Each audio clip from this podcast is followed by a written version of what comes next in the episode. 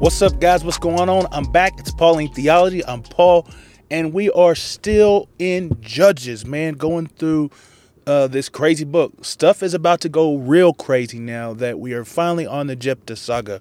We saw a little sneak peek, or more like a deeper dive into the thought process of the Israelites as they repent, as they um, turn to God because they're distressed and under struggle, and He raises up a person. We kind of looked at what that cycle looks like in depth in a specific incident, and that specific incident is now. Jephthah saga starting off. So if you haven't read Judges um, 10, 17 through 11, 11, so go ahead and stop it and read now, and we'll uh, jump into it. So what we do here is we do four things, man. We first off just read and see what it says, like understand what the context of the story is, and then after that we talk about who God is and what his nature is displayed in the scriptures. And then we talk about man and his nature in the scriptures. And then finally, we see how those things that we've just looked at can apply to our lives. So, uh, yeah, let's go ahead and do that. What is actually going on in the story now? What's going on, man? Well, it looks like uh, these uh, folks, the sons of Ammon, are um, on the people of Israel. It says that they've camped out and they're about to make war with Israel. Well, the elders of Gilead are like, hey, um, we need somebody to go before us, man, to take on these people.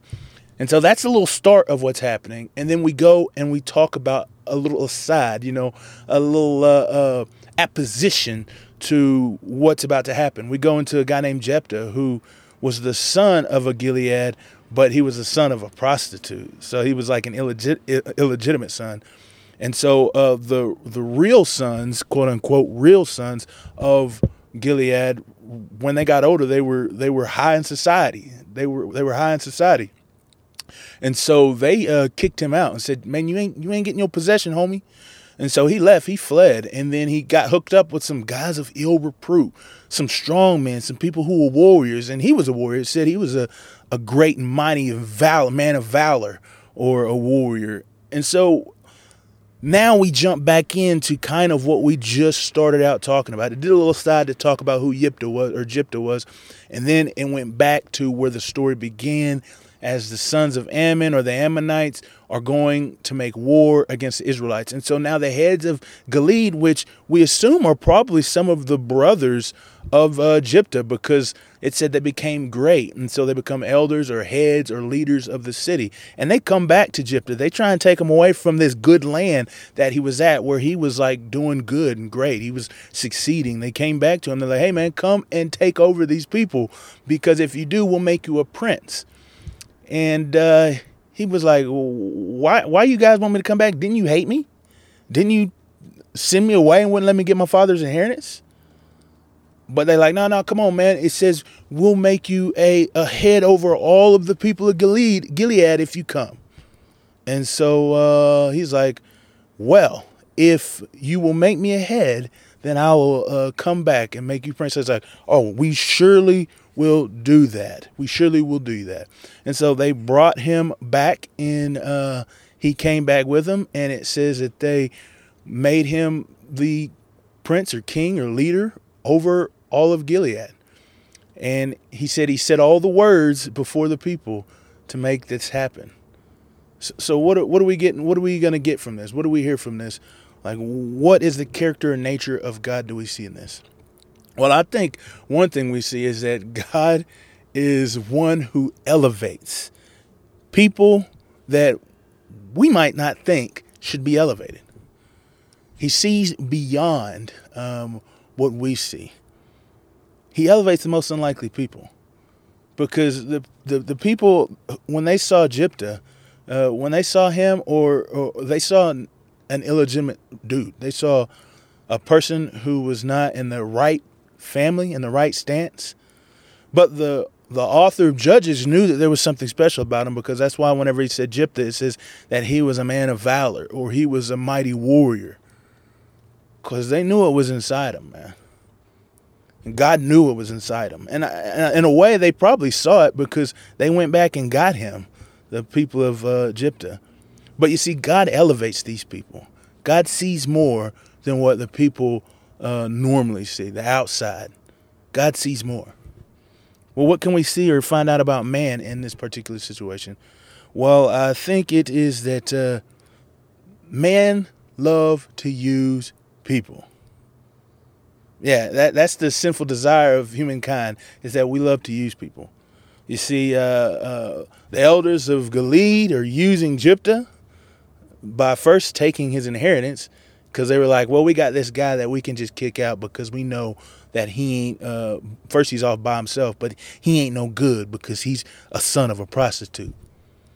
And then, second, when they need help in trying to get away from or defeat the enemies that are trying to attack them, they're like, oh, we'll use him and just say that he can have this particular role. Because if you notice, they didn't really offer him originally the role which they said they were going to do for someone who would rise up and fight the Ammonites for them. They gave him a lesser role.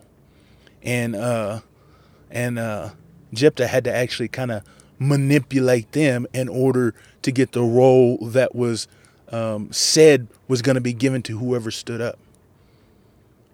And then uh, Jephthah is also using them, man. Like he's using them to gain status in the community. I mean, I'm sure he's felt lost and and um, he's felt like uh, you know a pariah of the the family, the city that he grew up in because they kicked him out and cast him out. So yeah, he's like, oh, I'm, I'm going to use you to gain status. Everybody using everybody here.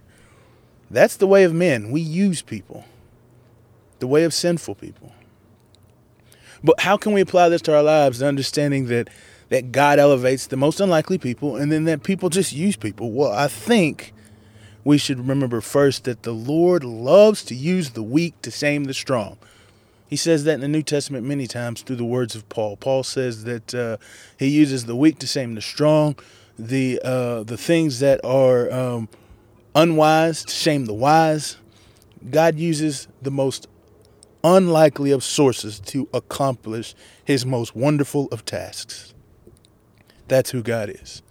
And we need to remember that, man. So if you feel yourself like you're unworthy or you feel like you are not able or you feel like you can't handle, don't let that stop you because God is going to work in you a powerful and wonderful thing as long as we make ourselves available.